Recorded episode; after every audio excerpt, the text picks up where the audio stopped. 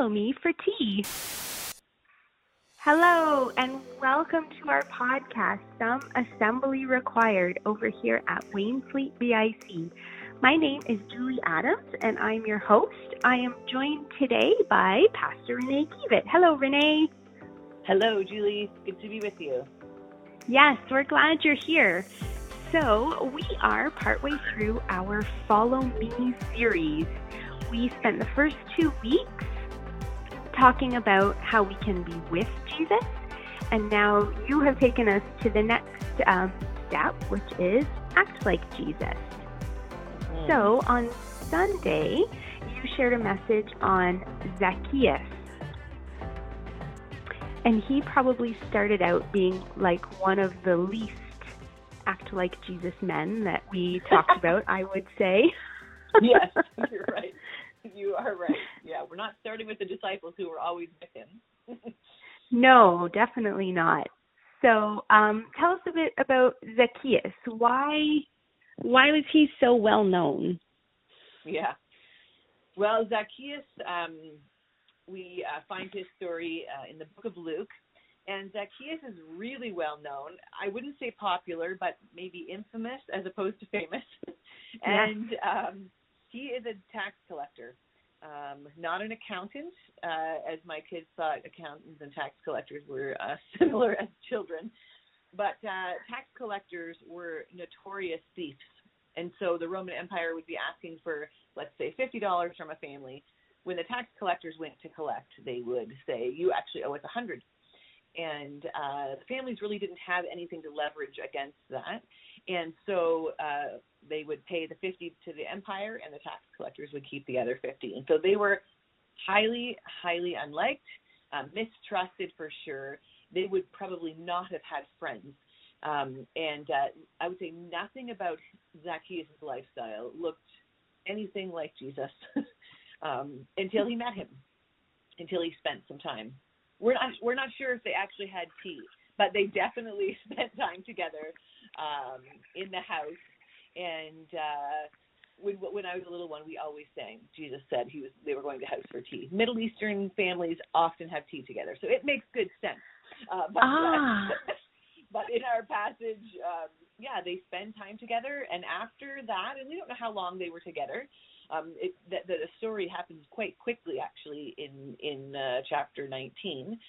But after spending time together, um, Zacchaeus has a 180 degree life change, um, and he begins to act uh, like Jesus just because they spent uh, time together. There is no recorded lecture that uh, gave life change to Zacchaeus um, which is funny as I, you know, lecture as we lecture our children. I hope I'm not the only one. Uh, not hope. I, I'm pretty sure I'm not the only one. I can confirm. I am certain you are not the only one. um, but his significant life change came from yeah, just spending time with Jesus, and uh, I think it's it's uh, it's quite remarkable when you think about it. Um, you know, they have maybe a meal together, but they certainly spent uh, some time in Zacchaeus' home, which probably he would not have had many visitors because he was so unpopular and so uh, people just so hated, really. Um, mm-hmm. And so, you know, I can't imagine him having too many other visitors uh, at his house. And so he hosts Jesus and immediately begins to make uh, life changes. He's going to give half of his possessions to the poor, which is remarkable if you think about you know just look around your house and you give half of his possessions away and then oh, he's going to repay people that he cheats but not like so he's making restitution right he's going to make some restitution but not mm-hmm. even like what you and I would say oh go give you know go give that back you know you you took go their say your story give it back. Mm-hmm. right exactly exactly no he's going to give back four four times the amount he took which is uh, yeah, it's just it's such significant life change. He must have been really wealthy, really wealthy. Oh yeah, oh yeah, and yeah, like that's the piece, right? Maybe he wasn't even taking a, you know, maybe the you know, numerically this is going to make no, you know, biblical sense, but maybe mm-hmm. if, you know, if a family owed 50, he charged them 150 and was, you know, doubling the amount. I don't know, but he was in order to, you know, make that kind of restitution. Yeah, you're right. He would have had to have been significantly wealthy for sure. Mm-hmm. Does it tell us if the tax collectors were paid by the government of the time as well? Yes, it would have been a position, a job. Yeah. hmm So for sure, he's just yeah making it like a bandit, literally. wow. Yeah. I mm-hmm. wonder what it was about Zacchaeus that stood out to Jesus. Like, why him? I'm sure he wasn't the only tax collector around. I wonder what about him stood out. Yeah. Well, for sure, he's he is definitely a, the odd one out because he, in short stature, ends up climbing a tree, right? And is in sort of the trees that are like at the roadside where he knew Jesus was going to pass by, and so you know that would have been odd too, right? Like wealthy mm-hmm. older people like that. You know, you wouldn't stoop to such a low. You know, only immature young children would climb a tree, right? Yeah. and so here's this guy up in the tree, and Jesus right away, which I think is cool. He actually names him.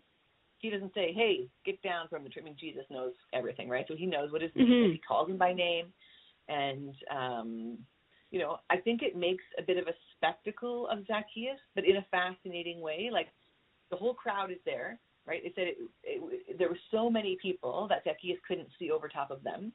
Um, so there's tons of people there, and uh, Jesus, you know, sort of calls by name. I want to go to your house, and I that in in and of itself would have been quite a spectacle. Here's Jesus picking, you know, the worst of the worst to visit. I wonder know. what people thought of even thought of Jesus at that time. Like Oh yeah. Well, you yeah, you exactly are right. And they in verse 7, they're like it doesn't say they're they're mad, but they're muttering about so they're I think they're disgruntled and their their judgment is like rising high and fast. Um, he has gone to be the guest of a sinner. Like they're just they're I think they're irritated, they're annoyed, they're probably angry. Like mm-hmm. I do all these good things here. I take care of people. You know, maybe there's, you know, uh, you know, people who are doing all of these uh, wonderful service things. Maybe religious, well, for sure, religious people over there, and they're like, I deserve this. Like Jesus should come to my house. I'm, I'm doing all the right things. You know. Um, yeah. But no, and so the whole crowd mutters about. It says mutters, which is interesting. It's like, uh, like a low grumble, right? That is so yeah. That's so cool. And you know what? It's something I think it was Pat that said a few a few weeks ago that Jesus um his bullseye is way outside of what we think. Like his target area is uh, yeah. you know, yeah. far removed from what everyone expected and thought. He uh, definitely yeah. had a heart for the marginalized and the you know, yeah, he began you'd think the, the religious people would have known that, but they, you know, they it, it's it, it was like they couldn't recognize it. Um, I, I quoted an author yesterday in the message, um, Tod Bolsinger, and mm-hmm. he says Jesus frequently disappointed people, specifically religious people, um, when they perceived that he had the wrong principles, like hanging out with rotten people, with scoundrels, with with um, you know prostitutes and tax collectors and, and sinners and um, you know because the religious people were focused on the principle they, they that they weren't focused on Jesus' mission on earth, which was to save the lost people. You can't save them if you're never with them, if you're never near them, and, and Jesus knew that, and so he, yeah, he he picked the person who needed him the most, but the crowd mm-hmm. couldn't see it. You know, they just didn't understand. Yeah, they didn't think him worthy of Jesus' time. Right. Yeah, exactly and and I'm pretty sure that I have had attitudes similar to that, right? Yes. Um, mhm. I'm agreeing. I, I would agree with myself that I myself. Would. Yeah. yeah. Yeah. Being like the crowd, and and we put this word deserve in. You know, mm-hmm. they don't really deserve that, or they don't really deserve this. Um, and uh, you know, Jesus sees to our heart. Now, frankly, we are just as needy as Zacchaeus was. We just don't always see it, or um, you know, other people don't see that need because they maybe see us behaving and doing all the right things. Um, mm-hmm. But our hearts can be equally as sinful, um, as motivated by selfishness or other things, right? And And uh, Jesus just he's like he yeah he just sees he just burrows right through to the heart and he sees those things directly, um, and we often can't or don't let ourselves. I'm not I'm not sure what the answer is, um, or don't want to maybe. Yes. Yeah. Mhm. Mhm. It's tricky. It's tricky at times. I I uh, the, the piece I think in this message that that kind of struck me the most was significant life change after spending time with Jesus. And yes. uh, there's a reason. There, there's a reason. The first two messages were spend time with Jesus because we can't act more like Him if we're not spending time with Him.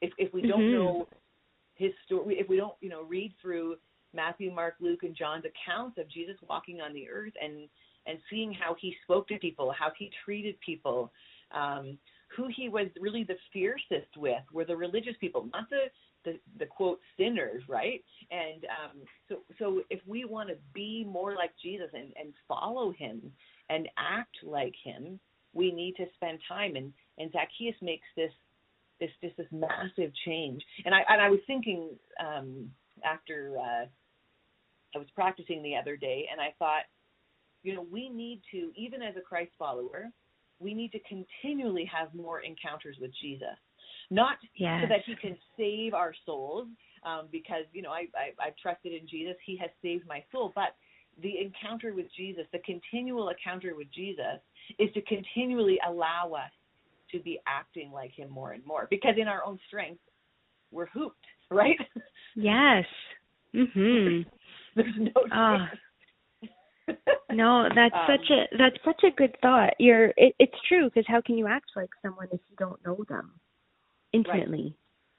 Right. Exactly. That's such a. And, you know, I was thinking about how, like, on Instagram, for example, some of our social media platforms, we follow people, right? We actually yes. click like follow, um, which, yes. is, which is a fascinating um, sort of thing if you think about how, how we're following people. In on Facebook, we we quote friend. We're we're friends with people. I'm not necessarily mm-hmm. sure that means much different, but when we're following people, we're we're following their life and and we're seeing what they're doing. It's sort of in real time.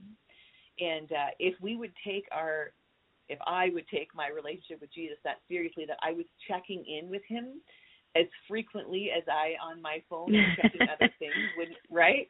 Wouldn't that? Be oh, a, absolutely. Wouldn't that be a thought too, right? And the the the piece that I I love because I can get overwhelmed thinking there is no way there's no way I can be like more like Jesus. Like there's no way I can act like Jesus in the ways that he, you know, and, and do the things he did because I'm just, you know, on my own. I'm not able. I'm sinful and I have selfish mm-hmm. motives and I want what I want and I'm judgmental. And so um, the passage in Acts chapter 2, uh, verse uh, 38 talks about the fact that we can't do it on our own. And, and you know, we know that we're humans.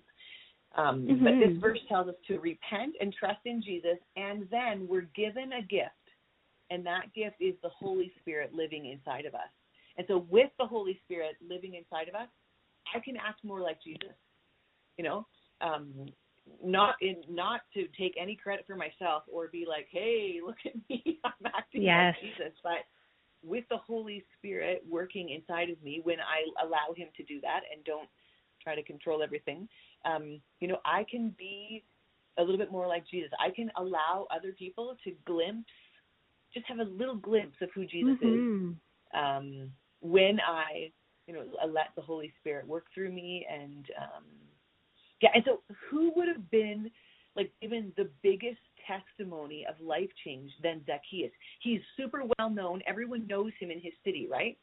Um, everyone is like infamous, whatever you want to say. He's famous. So when right. he makes a 180 life change, every single person in that city would have known. They would have known. Yeah. What an amazing witness. And I think, well, here I am just like a normal person in Wainfleet, right? Like, you know, my life change is not being seen by on some grand scale.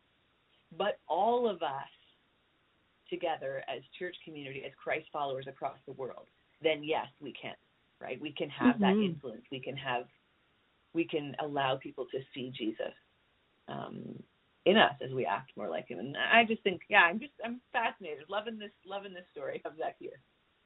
Yeah, that's a that's a really great um yeah.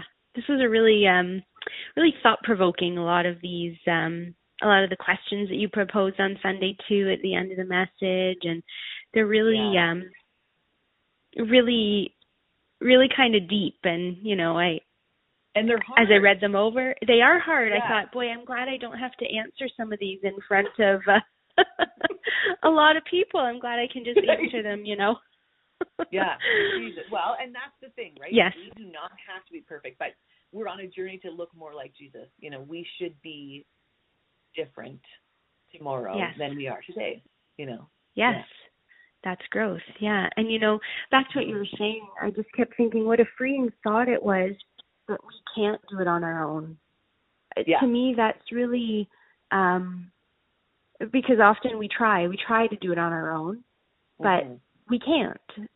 And Yeah. that's a really um to me that's really that's really freeing to think, oh, I don't have to try. I don't have to because I can't. So Yeah. don't, right? yeah, yeah, Mhm. Yeah. And it, we That's still, you know, we're taking responsibility for ourselves, but Yes. if we thought that we had to do all this on our own, we would be overwhelmed and we wouldn't even try. Like it would just be game over, right? Yes, of course. Mhm. Well, Renee, as we close, any closing thoughts? Um, spend more time with Jesus. it's Mhm. a challenge, and there's lots of ways to do that. There isn't one way at a particular time in a particular chair with the right version. Um, you know, we sometimes get locked in there. Uh, it has to be a certain way, but just spend time with Jesus, and that time will be well spent, and the Holy Spirit will develop um, develop you and and make you more like Jesus, and that's a pretty awesome thought. Yes, it is. Thank you for that, Renee. So, if you would like to get in touch with Renee and talk about anything, um, you can reach her at renee at wainfleetbic.com. And if you'd like to get in touch with me with podcast suggestions or any feedback, I'd love to hear from you as well. And my email address is julie at wainfleetbic.com. So we're glad you tuned in with us. Um, we're praying for you and we hope that you have a great week. Bye.